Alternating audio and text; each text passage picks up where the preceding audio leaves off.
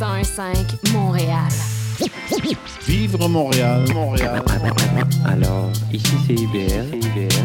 On entre en onde bientôt, bientôt, dans 5 minutes. CIBL 105 au cœur de Montréal. Une heure de rencontre, trois appels conférences, deux dossiers à classer, puis Sonia qui est encore là. Oh, j'ai faim. Il est midi. CIBL 105.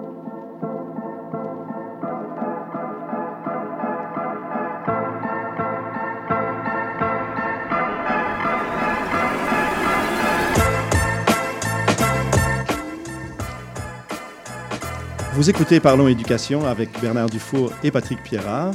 À la mise en onde, Youssef Safar et Maurice Bolduc.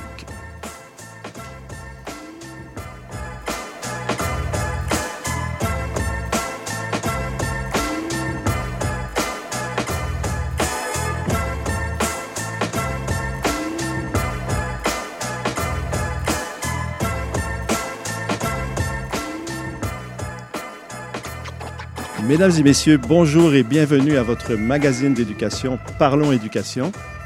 Bonjour Bernard. année. Oui, alors, je ne t'entendais pas. Non.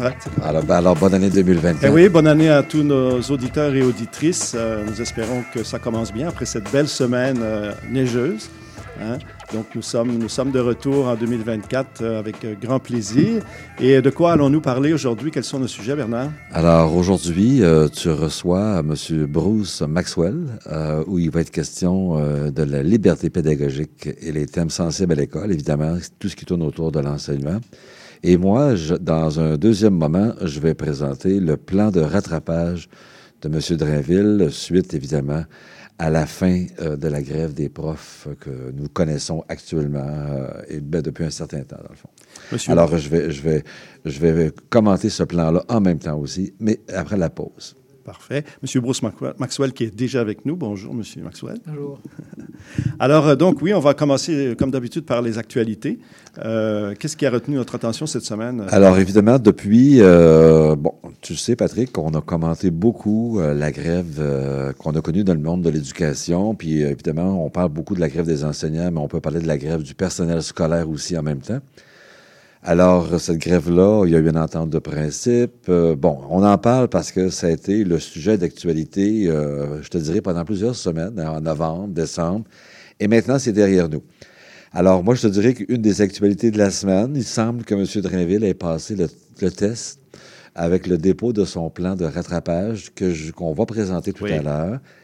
Il semble aussi que euh, l'acceptabilité sociale des parents, euh, du monde des médias et des enseignants eux-mêmes. Alors, euh, ce test-là euh, a, a passé, a, a- a passé le test parce que M. Drainville a été placé souvent sur la défensive depuis Absolument. son arrivée. Oui. Et là, il semble que... que, que C'est pas le cas cette fois-ci. c'est pas le cas cette fois-ci. Toutefois, je vais quand même avoir quelques petites réserves quand j'en ferai la présentation tout à l'heure. Oui, tout à fait. Mais euh, pour le moment, en tout cas, il semble que l'accueil a été favorable. Alors, Excellent, en euh, tout cas. C'est- une bonne nouvelle quand même, parce qu'après après ces semaines de tension, euh, de, de, de, de complications pédagogiques, de retard pour, pour, pour beaucoup d'élèves, euh, je pense que c'est vraiment une bonne nouvelle. En tout cas, on va, on va suivre ça de près. Parce que, Oui, on va suivre ça de près. Puis je te cacherai pas que tout à l'heure, dans la présentation du plan, euh, je vais regarder quand même des choses très intéressantes parce que les commentaires sont positifs de façon générale. Mais aussi, il y aura, il y aura peut-être des petits points d'amélioration éventuellement, Ben oui. à mon humble avis. Ce sur quoi porter l'attention pour que ça clair. réussisse, que ce plan-là soit justement C'est porteur clair. pour les élèves qui en ont besoin. C'est clair. Évidemment. hein. C'est clair. C'est bien.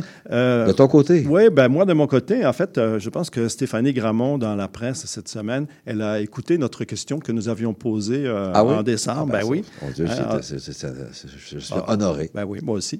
Euh, en décembre, la question qu'on posait, c'était comment négocier autrement, hein, sortir un petit peu de, de, de- cette vieille façon de faire, de cette opposition euh, constante entre euh, le patronat et les syndicats, etc.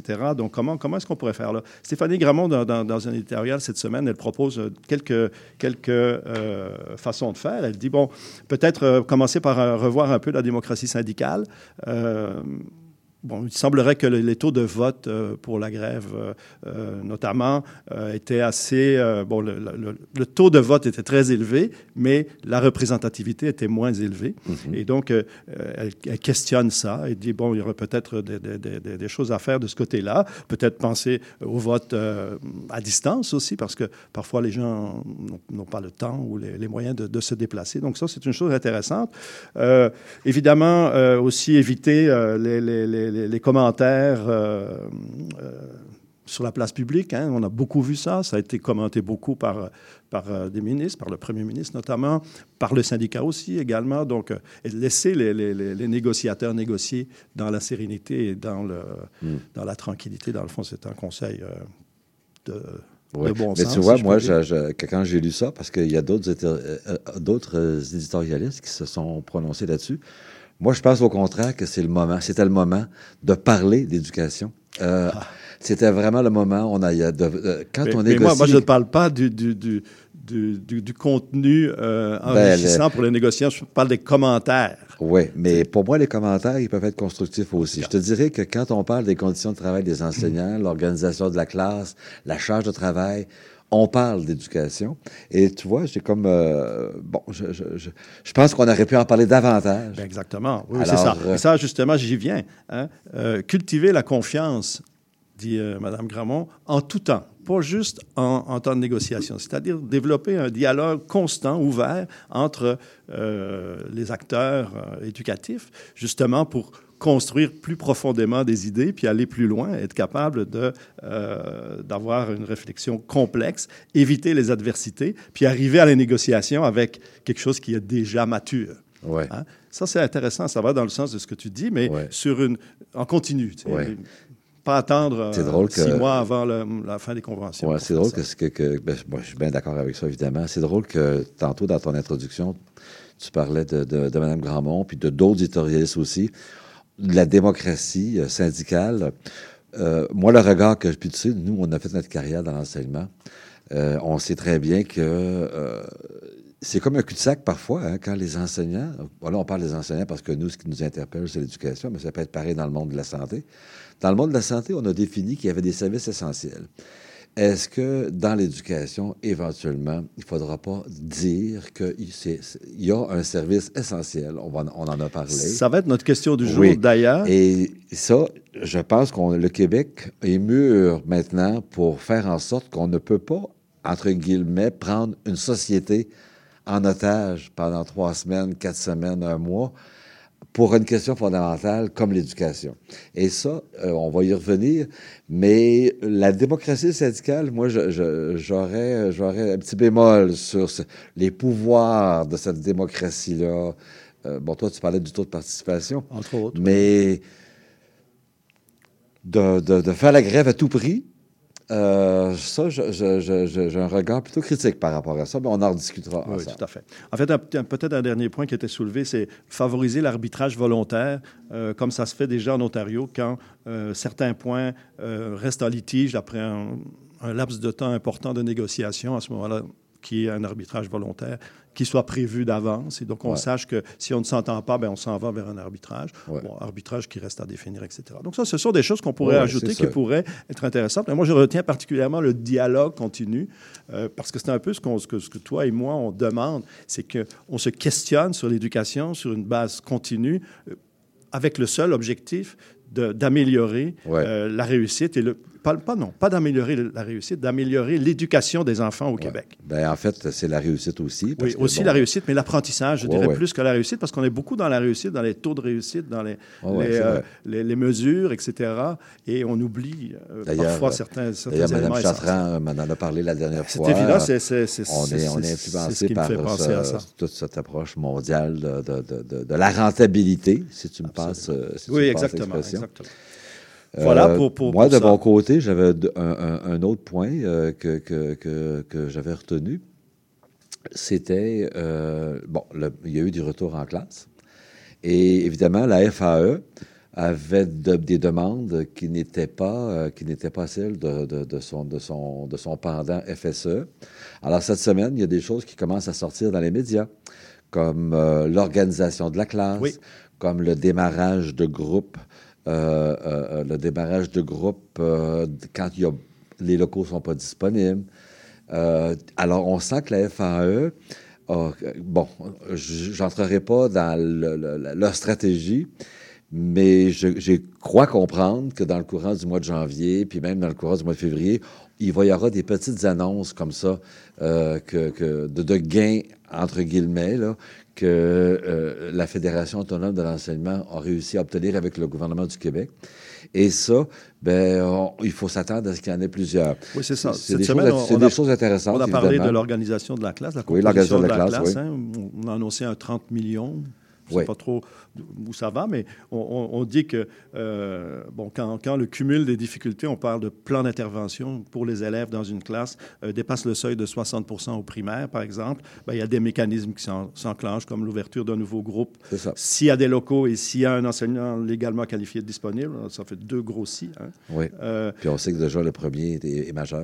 là. Exactement, le second aussi d'ailleurs. Si l'ouverture du groupe est impossible, il y a des mesures d'atténuation, c'est-à-dire euh, des aides à la classe, des services complémentaires qui pourraient être financés à un certain montant supplémentaire. Et s'il n'y a rien du tout qui fonctionne, à ce moment-là, c'est l'enseignant qui recevrait une prime qui pourrait s'élever euh, jusqu'à 8 000 dollars Oui. parce qu'il y a une lourdeur. Puis au secondaire, ça ressemble un peu à ça, mais c'est un peu différent.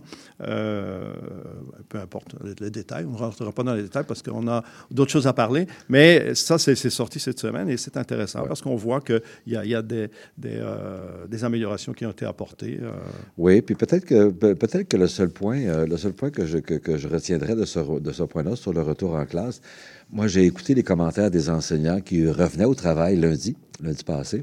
Et évidemment, les enseignants auraient souhaité connaître le plan de rattrapage du ministre avant de revenir au travail. C'est sûr que quand on s'en va dans un retour au travail après une si longue période et qu'on sait qu'il y aura une manière quelconque de reprendre les apprentissages, d'aider les élèves, surtout les élèves en difficulté, jusqu'à la fin de l'année, ben, quand on arrive dans une journée pédagogique puis qu'on planifie notre enseignement, c'est intéressant de savoir les balises puis les conditions sur lesquelles euh, bon, le ministre va plancher. Ça, je sentais qu'il y avait comme euh, un bémol, je Ben oui, dirais, ben dans oui, le ben retour ben oui. des enseignants. disons qu'il y, a- il y a eu un bon devoir, mais il l'a remis en retard. Ben, il l'a remis en retard ou il est. je- puis il y avait peut-être une stratégie il y a sûrement une idée. que je derrière connais pas, besoin, mais quand il en a parlé, euh, il n'a pas fait mention de ça. Alors ça, je te dirais que dans ce, dans ce retour en classe-là, évidemment, les élèves étaient contents, les parents, les Ah, enseignants sûr, aussi. On sait que tout le monde était content. C'était difficile hein, pour, pour les, certains profs. Bien là, sûr, bien cette grève-là. Moi, j'ai quand même écouté quelques émissions profs, où, les hein.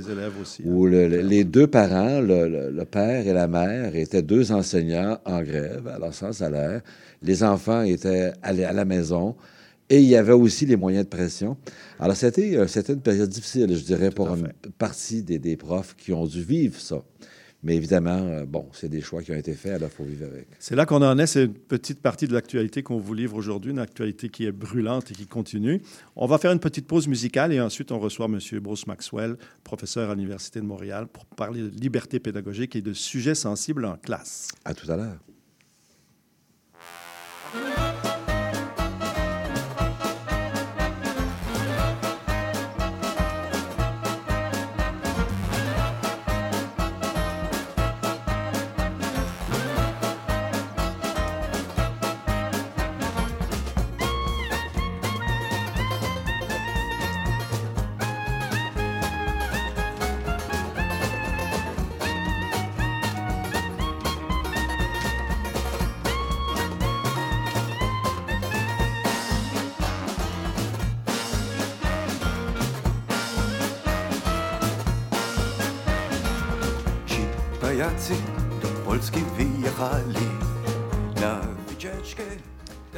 Alors nous sommes de retour, nous recevons M. Bruce Maxwell, professeur euh, agréé à la Faculté des sciences de l'éducation de l'Université de Montréal, où il intervient dans la formation des futurs enseignants et dirigeants scolaires sur les thèmes du droit de l'éducation, de l'éthique professionnelle et de l'histoire des idées éducatives. Bonjour, M. Maxwell. Bonjour, merci pour l'invitation.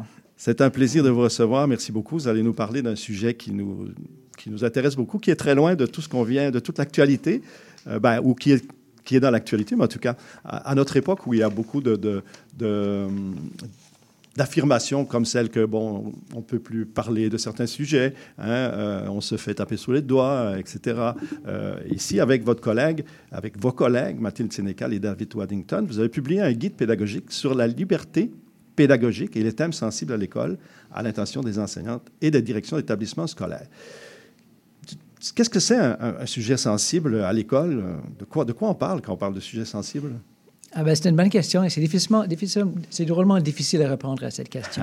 Il y a en fait tout un débat philosophique euh, sur les questions, on introduit les critères, mais ne vous en faites pas, je vous épargne les détails de ces débats philosophiques là, pour dire qu'on peut, de façon généralisée, caractériser un, sujet. Ben, on utilise les termes plutôt thème sensible, parce que sujet, ça renvoie à un sujet qu'on qu enseigne de façon formelle dans une classe. Mais lorsqu'on parle des thèmes sensibles, ça, ça reflète mieux le fait qu'une une certaine réalité, selon laquelle, oui, parfois, on aborde, les enseignants abordent des thèmes sensibles de façon formelle, structurée, en classe avec des élèves, mais la plupart du temps, presque, je dirais, en fait, j'ai l'impression que j'ai en parlant avec des, des enseignants que ces, ces, thèmes sensibles sont abordés de façon informelle, dans les couloirs, spontanément, euh, en, dans, le, dans le contexte d'un enseignement sur un autre thème, sur un autre sujet, la littérature, les, les, actualités où un, un, un, élève va se lever la main pour poser une question.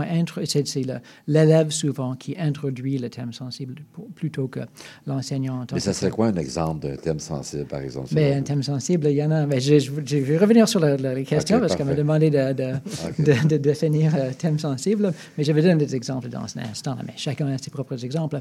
Mais bref, je dirais que on, on, peut, on peut dire qu'un thème sensible, c'est une question d'actualité de façon générale, liée au vivre ensemble, mais aussi qui a une dimension fortement normative. Donc, ça veut dire que c'est euh, la réponse qu'on donne à la question renvoie nécessairement aux valeurs individuelles ou collectives.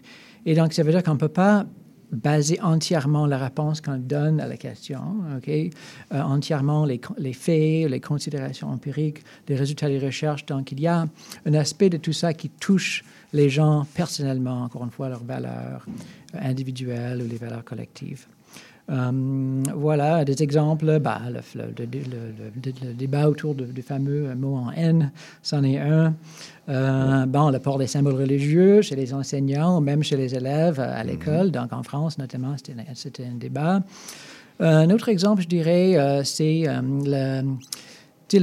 tout ce qui tourne autour de l'idée que l'expérience le, le, vécue par les, premiers peuples au Canada, en Amérique du Nord, constitue un génocide, si on peut le considérer comme étant un génocide. Ça, c'est définitivement un, thème euh, sensible. L'Holocauste aussi. Euh, mais ce qui, ce qui euh, ce qui, moi, j'irais apprécier en ce qui concerne la définition, la conceptualisation des thèmes sensibles, c'est que c'est variable d'un contexte à l'autre. Dans une certaine école, un thème comme le changement climatique peut aller de soi. Ce n'est pas un débat du tout. C'est une question euh, démographique euh, de, de l'environnement dans lequel les élèves euh, évoluent. Donc, pour eux, pour leur famille, pour leurs enseignants, il n'y a pas de question quand. Mm -hmm. Ce n'est pas, pas, un thème sensible, le, le, changement climatique. Mais si on s'en transfère, par exemple, un, un, un, contexte en Alberta rural où euh, on fait l'exploitation des, des, ressources naturelles, Um, les euh, Dangla, c'est là de ce, dans ce contexte où ça touche personnellement, ça illustre encore une fois comment ces thèmes sensibles renvoient nécessairement aux valeurs, aux intérêts. Est-ce que, est est que, ça veut dire qu'un thème sensible, c'est un thème où l'enseignant, parce qu'on parle évidemment de, de, des thèmes à aborder en classe, sent comme une forme de retrait? Est-ce que est-ce que c'est est-ce que c'est un thème qui fait en sorte qu'il crée un malaise dans, dans, dans, dans l'enseignement du prof? Hmm.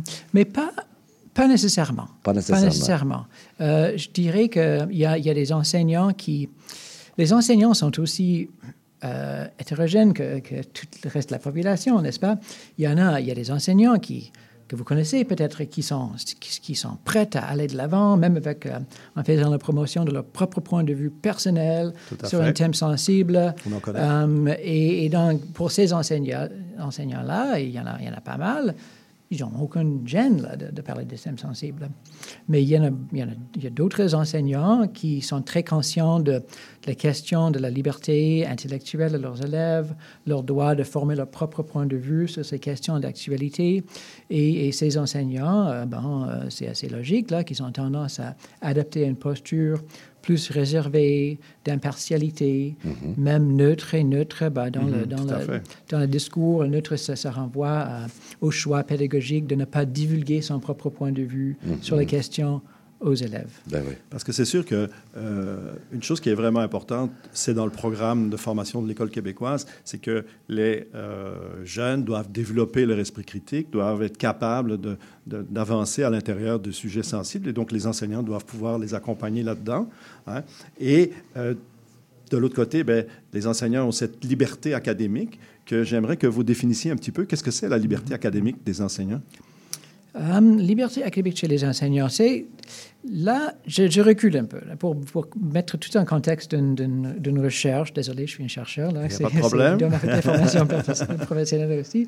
Mais nous, ça fait une, six ou sept ans okay, que des collègues et moi, euh, on s'est intéressés pour des raisons presque purement académiques à la question de la liberté académique des enseignants du primaire et du secondaire. D'accord?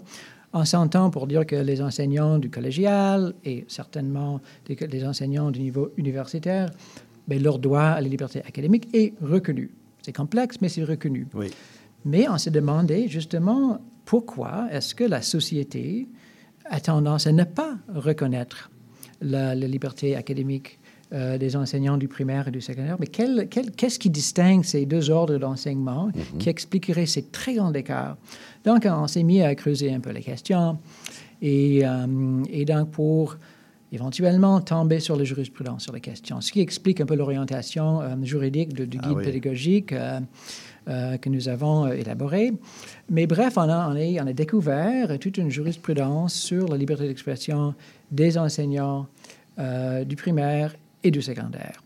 Et pour résumer un, corpus très long et complexe là, de, cette jurisprudence, les, les, tribunaux ont tendance à, d'abord, jamais, au Canada, aux États-Unis, jamais reconnaître la liberté académique des enseignants du primaire et du secondaire. Par contre, ce qui est aussi systématiquement, ben, ce qui est systématiquement reconnu, c'est l'exercice de la liberté euh, d'expression des enseignants, même en classe. Hmm? Mais les tribunaux, tout en reconnaissant cette liberté d'expression, proposent des balises, des balises euh, qui, euh, prises dans leur ensemble, définissent la notion d'exercice raisonnable et responsable de la liberté d'expression. Donc, tout ça pour dire que oui, au, moins du point de vue du tribunal, les enseignants possèdent liberté d'expression en classe, mais cette liberté doit, exercer, doit être exercée de façon responsable et raisonnable. Et, et, et ces, ces critères re, renvoient effectivement à, à, à, des, à d'autres obligations que les enseignants, que les écoles ont envers les élèves. Donc peut-être qu'on en parler là, mais... Mais oui, ben, moi, j'avais une oui, question, Patrick. Euh, vous parlez de, de, de, de, la comparaison entre l'ordre d'enseignement primaire et secondaire. L'âge l'âge de la clientèle, ça doit être un facteur important. On peut avoir des discussions avec des enseignants. Avec, euh, en tout cas, nous, on, a, on vient de l'enseignement. Puis moi, j'ai enseigné quelques cours à l'université aussi.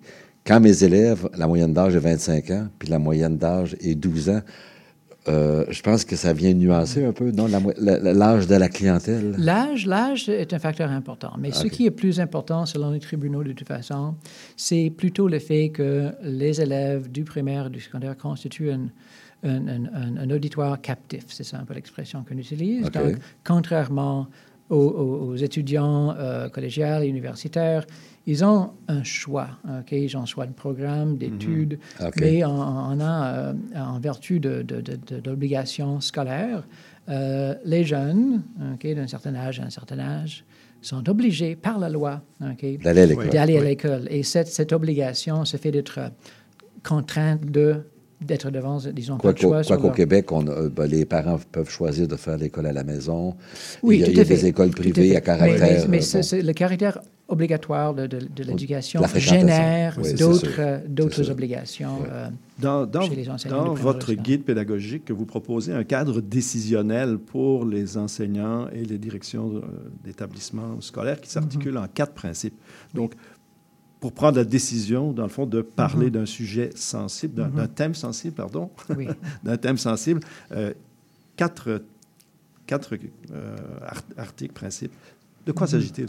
D'accord. Mais moi, moi, je les caractérisais plutôt comme point de, point de repère pour faciliter les discussions entre, en fait, des points de repère pour, pour réfléchir, pour l'enseignant de réfléchir sur un choix euh, pédagogique en lien avec le traitement d'un thème sensible, ou aussi important, des repères pour des discussions entre l'enseignant et son employeur en cas de, euh, en cas de différend euh, concernant un choix pédagogique. Parce que c'est souvent, encore une fois, je, reviens euh, aux recherches que nous avons faites sur la, jurisprudence, presque tous ces cas ok, qui finissent par être devant, devant les tribunaux ont commencé par un, un différend entre un enseignant et sa direction scolaire à propos d'un choix pédagogique lié au traitement d'un thème sensible. Donc, notre idée, c'était que si les enseignants savaient, ou les, directions scolaires savaient d'avance, les attentes de la société envers eux, vis-à-vis de leur choix pédagogique en lien avec les thèmes sensibles,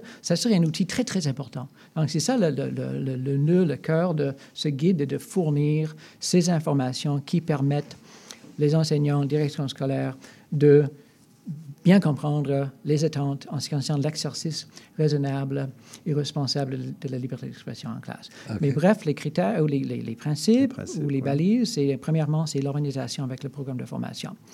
Donc, euh, les choix pédagogiques que prennent les enseignants doivent, d'une manière ou d'une autre, être justifiables en termes de leur obligation plus fondamentale hein, de respecter le programme de formation. Donc, le- leur traitement, les choix choisis doivent être conformes avec ce qui est leur tâche principale, hein, n'est-ce pas, d'enseigner un certain su- sujet. Ça veut dire que tous les thèmes sensibles ne, sont pas les bienvenus n'importe quand en classe. Exactement, exactement, exactement. Donc, il faut, euh, les enseignants doivent pouvoir montrer que s'ils choisissent d'aborder un certain thème ou une certaine façon d'aborder un thème, ça doit être justifiable en termes de, du programme de formation.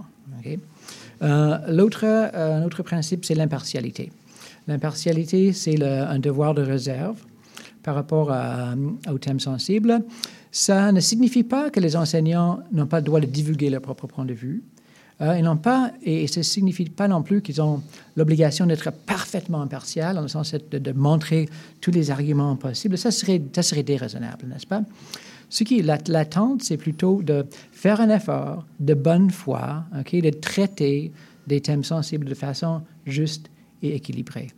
Et ça n'exclut pas, encore une fois, euh, la possibilité ou le, le- le- le choix que l'enseignant peut faire de façon tout à fait légitime de partager son point de vue avec ses élèves. C'est ça, vous faites la la, mesure- différence entre... Il y a deux sortes d'impartialité. Oui, oui, hein? oui, ça, ça On va questionné. peut-être hein. revenir sur ça? Oui, c'est quoi les deux... Les deux... Euh, mais juste pour terminer avec les- principes, donc, rapidement, le troisième principe, c'est évitement du contenu euh, prévisiblement, prévisiblement incendiaire, donc d'éviter des thèmes qui pourraient causer un dérangement euh, significatif et important dans le contexte scolaire, privant ainsi les élèves à leur droit à l'éducation, n'est-ce pas? Et euh, quatrièmement, adéquation avec euh, l'âge des élèves. Donc, euh, le, la- le- le- le contenu choisi, les thèmes doivent prendre en compte l'âge, le niveau de développement psychologique des, des élèves. Ben Et, et les deux types d'impartialité? Ah, les deux types d'impartialité, c'est ça. Donc, euh, dans le guide, euh, et, ça, ça, vient un peu de- de- des débats, des discussions euh, académiques sur ces questions, mais, mais bref, on peut faire une distinction très, très intéressante entre l'impartialité enseignante et la neutralité enseignante. L'impartialité enseignante, c'est ce choix, encore une fois, d'aborder une question, un thème sensible de façon équilibrée et juste. La partialité enseignante, c'est le contraire. C'est l'idée d'un peu marteler son propre point de vue, faire la promotion de son propre point de vue. OK? La neutralité, c'est le choix, que je me l'ai déjà dit, de, de ne pas divulguer son point de vue. Ou le, et le contraire, c'est le choix de divulguer son point de vue. Donc, à partir de, ces quatre notions, on peut construire la différentes conceptions de l'impartialité. Mais bref, de façon générale, euh, les enseignants ont tendance à graviter envers soit l'impartialité neutre, qui est le choix de... Et ça, ça il y a des recherches là-dessus. Euh, c'est la, posture préférée des enseignants, okay, qu'ils priorisent de... Euh, de, rester impartial, juste et impartial dans son traitement d'un thème, mais tout en évitant de divulguer son point de vue. L'autre posture, c'est impartial, mais là, on choisit de divulguer son point de vue, souvent pour des raisons éducatives. J'espère qu'on va avoir le temps d'en parler, mais sinon, c'est pas grave. Ça, ça, va être un peu court parce que là, on a une dernière question, Bernard, puis après, on, on ah, est obligé parfait. de terminer l'entrevue. Le temps passe trop vite, Mhm, M. Maxwell, euh, sur un sujet aussi euh, intéressant. Dans notre introduction tantôt, on a parlé de la grève des enseignants qu'on vient de vivre au Québec. Et dans les commentaires, on entend. Vous savez que l'enseignement, un, il y a un rapport affectif entre les enseignants et les élèves. Les élèves qui appuient les enseignants dans leur choix, par exemple, de faire la grève. Euh, euh, comment. Euh, bon, il n'y a plus d'impartialité de la part des, des élèves à ce moment-là. Comment l'enseignant reçoit ça, cet appui-là, vous pensez, tout en étant euh, impartial ou neutre, selon vous? OK, question surprise, là. ben, en fait, non, mais c'est souvent euh, mais, ça. Mais, faut que, d'abord, les, les, élèves n'ont aucune obligation d'impartialité. OK? L'obligation d'impartialité, Ah, c'est ah, okay. l'obligation professionnelle oui. imposée aux enseignants et non pas aux élèves. Ah. Um, mais je dirais que les mêmes principes s'appliquent à cette question. Et il y a il y, a, il y avait plusieurs cas là, dans la jurisprudence canadienne et américaine de ce type, okay, qui, qui, sont, qui ont émergé dans un contexte de grève ou de, de, de, de différences concernant les conditions de travail. Moi, je dirais que les mêmes, les mêmes, les mêmes balises sont applicables. L'enseignant devrait faire preuve d'impartialité, euh, devrait, euh, pourrait donner son point de vue, euh, mais éviter de imposer euh, son propre point de vue sur euh, ses élèves euh, dans, dans l'intérêt ultime okay, du, du, de, de, de l'intérêt éducatif des jeunes. Donc, l'éducation, l'enseignement dans les écoles devrait toujours être fait dans une, dans, une, dans une perspective de faire la promotion de, la, de, de développement intellectuel, social, personnel. Bon, ben, écoutez, merci beaucoup pour ma question surprise. Monsieur Maxwell, merci beaucoup. Euh, Je rappelle que vous êtes professeur agrégé à la Faculté des sciences de l'éducation de l'Université de Montréal et que vous avez publié un guide euh, à l'intention des enseignants sur la liberté pédagogique et les thèmes sensibles à l'école, un sujet passionnant euh, qu'on a effleuré à, à peine aujourd'hui. Un grand merci d'être venu vous adresser. C'est moi qui vous remercie. Et je tiens à dire en, term en, terminant que le site, le guide en question sera disponible en français sur le site web de la centre, pardon, le Centre de services scolaires Marguerite Bourgeois oui. et en anglais sur le site web du euh, Center for the Study of Learning and Performance de l'Université Concordia. Excellent. Merci, Merci beaucoup. On fait une pause publicitaire et on revient avec le plan de rattrapage du ministère de l'Éducation après. Pas toujours facile la vie de famille. Ici Chantal Rodet, votre animatrice et coach familial. Je vous invite à me rejoindre à l'émission Au cœur de la famille qui est diffusée tous les mercredis soirs 19h sur les ondes de CIBL 101,5 FM Montréal. Ici Maude Desbois.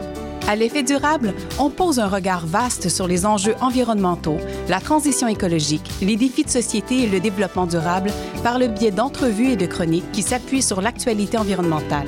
C'est un rendez-vous tous les mardis 10h, rediffusion lundi 8h sur les ondes de CIBL 101.5.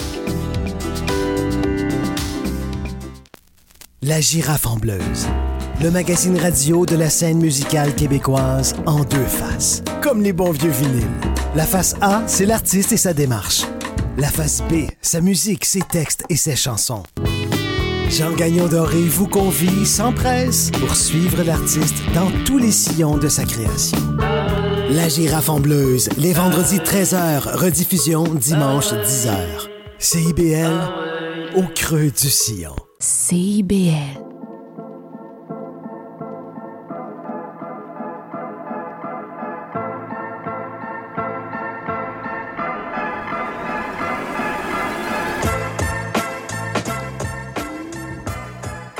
Alors, vous savez sans doute que, nous sommes en chicane avec Facebook, euh, donc il n'y aura pas de page Facebook cette année. Vous êtes toujours à l'écoute de Parlons Éducation euh, sur CIBL 101.5. Si vous voulez nous réécouter, ben, c'est sur le site de CIBL, www.cibl1015.ca. Et nous vous invitons à communiquer directement avec nous par notre adresse courriel parlonséducation.hotmail.com. Donc, n'hésitez pas à nous faire part de vos euh, commentaires, questions, suggestions et de répondre à la question de la semaine également. Nous sommes toujours intéressés à vous lire. Euh, juste aussi, il faut rappeler que le bingo au profit de notre radio communautaire CBL euh, va avoir lieu tout de suite après notre émission. Il y a un changement d'horaire, donc, et, il y a des changements aussi. Ça va durer deux heures au lieu d'une heure, donc euh, beaucoup de, chances justement de participer à ce jeu euh, et de- de faire en sorte que tout le monde soit gagnant, autant vous les auditeurs que la radio communautaire CBL.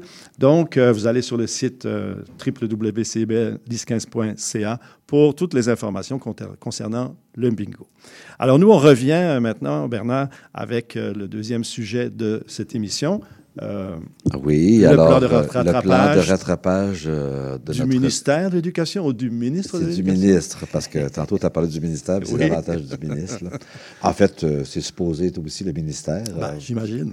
Mais il reste quand même que c'est intéressant. C'est un lapsus qui peut montrer que, bon, c'est un, c'est un geste politique en même temps, plutôt qu'un geste éducatif. hein. C'est- particulier au Québec quand on sort d'une période de grève comme on a vécu. Bon, il y avait beaucoup, puis on sait que M. Drainville avait, avait ses propres défis euh, euh, comme ministre lui-même. Tout à fait. Mais il fallait, il fallait prendre la balle au bon, je pense, avec ce que les, à ce qu'avec les enseignants ont vécu depuis euh, quelques semaines, ce que les parents ont vécu, et de façon générale, euh, ce que les enfants du Québec ont vécu aussi. Alors, euh, il fallait que le ministre prenne la balle au bon. Puis moi, j'ai compris dans les médias, j'ai compris auprès des représentants syndicaux qui, peut-être par épuisant ou usure, par épuisement, pardon, ou usure, ont accepté ce plan-là, en en tout cas avec, euh, avec euh, satisfaction. Et euh, bon, je pense que, que- que le ministre est sorti gagnant de, de- de- sa- de son exercice de communication. Quoique j'aurais peut-être quelques petits commentaires, puis sûrement que tu en auras aussi. là. Oui, tout à fait. C'est sûr que ça prenait quelque chose de consistant hein, après oui, une ça période prenait- quand même. Et, euh, et puis, une ce qui est période, de façon euh, surprenante, euh, c'est- c'est toujours de façon surprenante, alors qu'il y a été question beaucoup d'argent euh, durant la période de grève. Euh, bon, le ministre est arrivé avec 300 millions euh, pour soutenir ce plan-là euh, auprès des centres de services scolaires qui, eux, ont le mandat, évidemment, de stimuler la mise en œuvre du plan, puis de soutenir, évidemment, sa réalisation. Alors, on va voir ce que ça va donner. Moi, je te dirais que les grands axes de, de- ce plan-là, parce que pour moi, c'était pas un plan, mais c'est davantage comme des orientations. D'abord, euh, le plan se fait sur une base volontaire. Alors, quand on parle d'une base volontaire, on parle toujours, puis moi, ça me rappelle les beaux souvenirs de la pandémie. euh, c'est les enseignants qui décident eux-mêmes s'ils le, le S'ils font participer? Ils font participer. C'est les parents qui décident si leurs enfants aussi vont participer. Alors ça, c'est un petit peu, c'est toujours particulier en éducation quand on annonce une mesure et qu'on dit que ça se fait sur une base volontaire parce que dans ce temps-là, on tombe dans l'arbitraire. Alors, c'est l'évaluation de l'enseignant, c'est l'évaluation du parent, et parfois, je te dirais même que c'est l'évaluation de l'élève, principalement au secondaire. Alors, ce plan-là vise à stimuler le tutorat. Alors, le tutorat, euh, tu sais ce que c'est, Patrick? C'est un moment où l'enseignant est seul avec un élève ou un petit groupe. Et c'est pendant cette période-là, qui se fait à l'extérieur des heures de classe euh, habituelles, pendant les pauses, pendant l'heure du dîner et le soir ou les fins de semaine, ben, les- un élève ou deux élèves ou trois élèves, parce que la plupart du temps, c'est des petits groupes, sont seuls avec leur enseignant et ils font le rattrapage en question quand il a été identifié par le prof. là. Ou, ou pendant la semaine de relâche, je Ou pense pendant aussi. la, hein? ouais, ben, Il y a pendant la semaine de relâche. que ça se fasse pendant Il y a des de possibilités que ça se fasse durant la semaine de relâche. Alors, euh, puis évidemment, ben, euh, le ministre a dit que les enseignants, pour afin de stimuler les enseignants à, adhérer, ben, il, a, proposé que les enseignants soient payés, euh, soient à temps supplémentaire parce qu'il a évalué que ça fait partie d'une surtâche et qu'il ne voulait pas toucher à l'esprit du congé de la période de relâche ou des journées pédagogiques, par exemple. Oui, c'est ça, parce qu'il n'y a aucun, aucun rattrapage de temps d'enseignement prévu dans ce plan. Non, non. Aucun. Non, non. Alors, euh, bon. Maintenant, je te dirais que ce qui est surprenant dans ce plan-là, c'est quand même 300 millions, c'est une somme importante. Tout à fait. Alors, il n'y a pas d'objectif, il n'y a pas de balise, il n'y a pas de manière d'évaluer si le plan en question a réussi. C'est vraiment décentralisé dans les centres de services scolaires qui, eux, auront, j'espère, des objectifs plus concrets avec des moyens d'évaluer si ça a donné des résultats. C'est sûr qu'on peut, on peut se féliciter que ça soit décentralisé au niveau des écoles et des enseignants qui sont les premières personnes qui sont en mesure de, de- de suggérer le tutorat à certains de leurs élèves. hein, Ouais. qui connaissent leurs élèves, ils vont pouvoir voir dans ces deux semaines, là, puisque ça, ça va durer deux semaines, cette période-là, ils vont pouvoir voir quels élèves ont besoin de tutorat. Donc ça, c'est une bonne chose parce que bon, il ne peut pas avoir de mesures mur à mur euh, Oui, mais par rapport que, à une chose ce que comme j'aurais souhaité, c'est que le ministre dise que chaque élève doit- euh, du Québec doit, euh, doit faire l'objet d'une évaluation. Alors, quand on dit que c'est arbitraire, ben, c'est comme si il y a peut-être des élèves, comme la pandémie, durant la pandémie, il y a peut-être des élèves qui ne seront pas rejoints pour toutes sortes de raisons. Probablement. Mais il ne faut, faut pas oublier non plus que ce n'est pas tous les élèves qui ont souffert de la même façon de la, sûr, de, pas de la pandémie, de, de la grève. hein. Les élèves du privé, notamment, n'ont pas manqué une seule heure de classe. Ça, c'est hein. notre- débat, M. Pierre. Non, non, mais quand même, moi, je pense ouais. que c'est important de Ouais, le souligner. Euh, les élèves euh, dont les enseignants faisaient partie de la FSE ont manqué, si je ne m'abuse, neuf jours. Oui, oui, oui. Et ceux dont les enseignants faisaient partie de la FAE ont manqué. Oui, le ministre en tient compte. Il y a le ministre en tient compte dans les montants d'argent Ce qui est quand même être- très différent. Oui, mais dans les montants d'argent qui vont être décentralisés dans les centres de services scolaires, les centres de services scolaires qui- dont les enseignants étaient membres de la, de- de la Fédération autonome de l'enseignement auront des montants différents Oui. parce que le nombre de jours de grève a été, sûr a que été le- plus les élevé. besoins vont être plus élevés. Alors, moi, je pense que ça, c'est excellent pour, pour reconnaître à tout le moins que les élèves euh, de, de ces centres de services scolaires-là ont connu des journées de grève, euh, plus de journées de grève que, le- que, que d'autres élèves au niveau du Québec. Alors ça, c'est quand même euh, un point important. D'autres éléments dans le plan, si tu permets, Patrick. Oui. Euh, D'abord, les- ça, je dirais que c'est le majeur. Bon, euh, le- le- le- le- le- la volonté du ministre d'instaurer une formule de tutorat, puis toi, tu posais la question en préparation, est-ce qu'il ne faudrait pas faire du tutorat de façon pérenne, indépendamment de qu'on oui. sorte de grève ou non? Bon, ça, c'est un Ben oui. autre débat, mais moi, j'ai senti que c'était une mesure qui était temporaire. Oui, oui, clairement. Je Alors, pense que c'est euh, une mesure ponctuelle. euh, ponctuelle. oui. Mais alors qu'on était en négociation pour euh, des gros montants de conditions de travail, le ministre est quand même arrivé avec 300 millions tout d'un coup, puis il était capable de dégager ça. Absolument, absolument. Alors, ça, c'est un, bel exercice. Alors, les autres éléments, les, les examens ministériels compteront 10 pour 10% au lieu de 20% dans la note. Alors, ça, évidemment, c'est une mesure pour diminuer la pression euh, auprès des parents et des élèves eux-mêmes.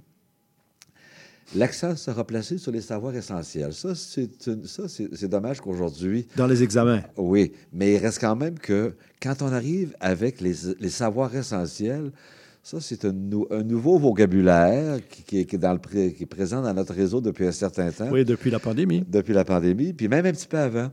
Est-ce c'est quoi les savoirs essentiels? Euh, bon, y a-t-il des savoirs qui sont secondaires? Alors, non, mais ça pose cette question-là. Mais oui, mais oui. Alors, euh, bon, et ça, ça vient beaucoup, beaucoup, beaucoup, beaucoup de cette nouvelle approche euh, qui a été développée en Ontario, évidemment, et qui a fait, euh, qui a fait euh, ce- ce- un petit bout de chemin au Québec.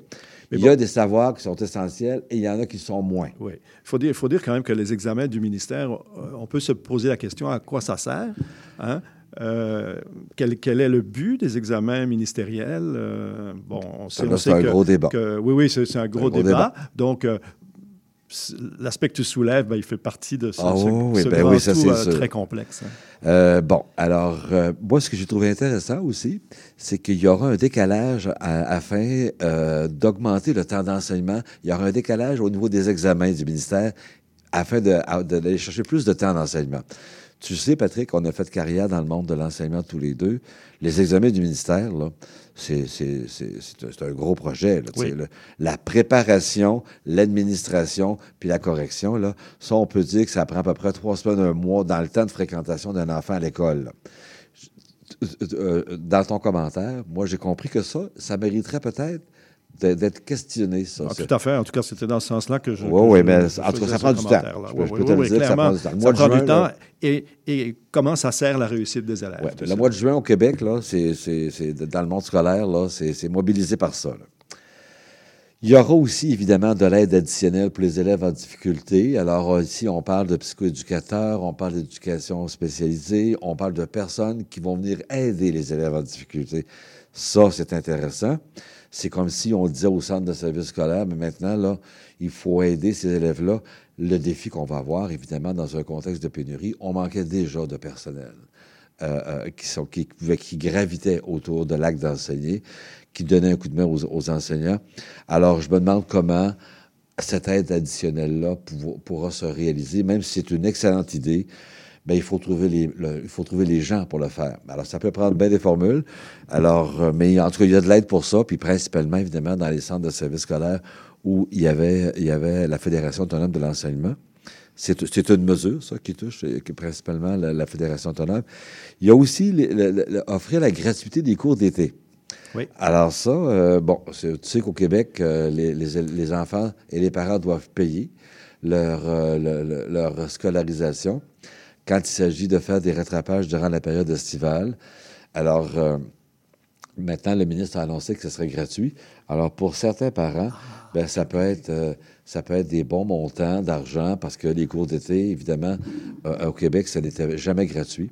Alors ça, c'est une mesure qui pourrait, c'est un levier, à tout le moins, pour aider les parents pour qui il y avait des frais. Parce que moi, je me souviens que pour certains parents, les gens pouvaient dire que ça coûtait cher, les cours d'été. Quand on parle de sommes de 300, 400, 500, 600 dollars, ben, ça pouvait avoir un impact négatif sur la décision du parent. Là, au moins, ben, il y, a un- il y a un niveau d'ouverture euh, auprès de ces, auprès de ces parents-là pour faire en sorte que leurs enfants s'inscrivent à des cours d'été. Alors, c'était grosso modo les mesures les plus, les plus importantes de ce plan-là. Moi, je te dirais, Patrick, si j'ai encore un petit peu de temps. Euh, une petite minute parce qu'on veut poser notre question avant oui, la fin de l'émission. Si que- j'ai encore un peu de temps, c'est que j'aurais aimé, vu que le ministre venait d'adopter la loi, une loi sur la gouvernance, dans laquelle il travaille avec des résultats probants, j'aurais aimé que le ministre se donne des outils pour évaluer si son plan va donner des résultats probants. Absolument. Et ça, ben, euh, bon... euh, C'est un on- peu en suspens pour l'instant. On verra peut-être qu'il y aura des oui, choses mais qui ça vont... aurait été le fun qui, qui Oui, annonce à tout prévu. le moins que ça, soit, que ça va être évalué, qu'on va regarder les résultats que ça donne et que ça va servir dans l'avenir. Tout à fait. Et ça, c'est un discours qui n'a pas été tenu. Qui a pas été tenu. Alors, euh, bon, alors, euh, euh, coordonner ma chaussée, tu vas me dire.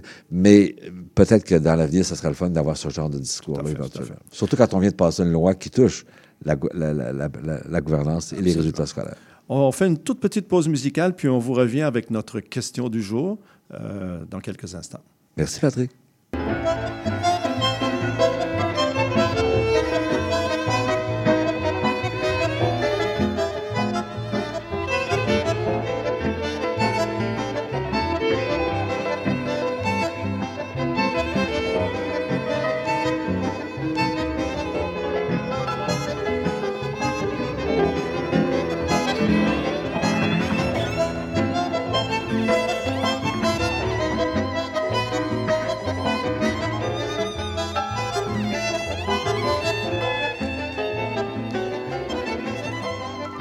Alors, nous sommes de retour. Euh, Il faut que, je vous dise que notre émission, euh, à partir d'aujourd'hui, va être un tout petit peu plus courte.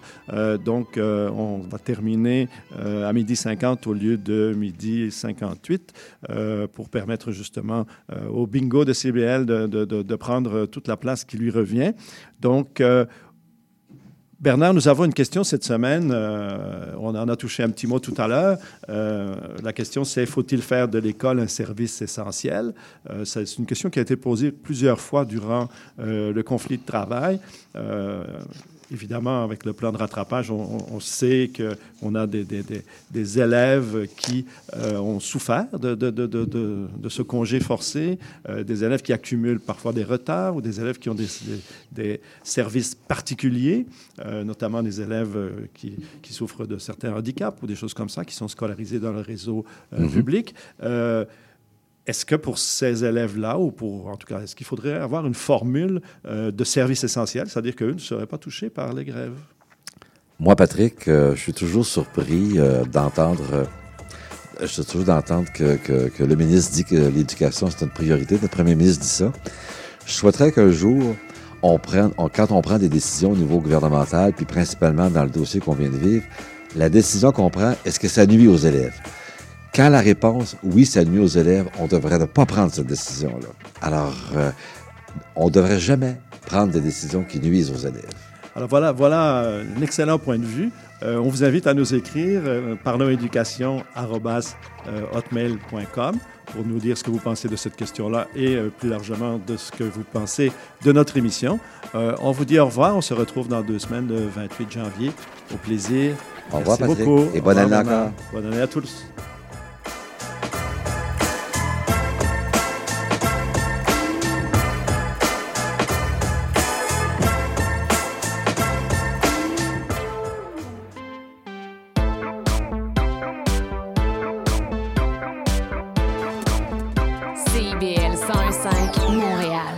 Bonsoir et bienvenue à Super Sérieux, votre bulletin d'information super sérieuse.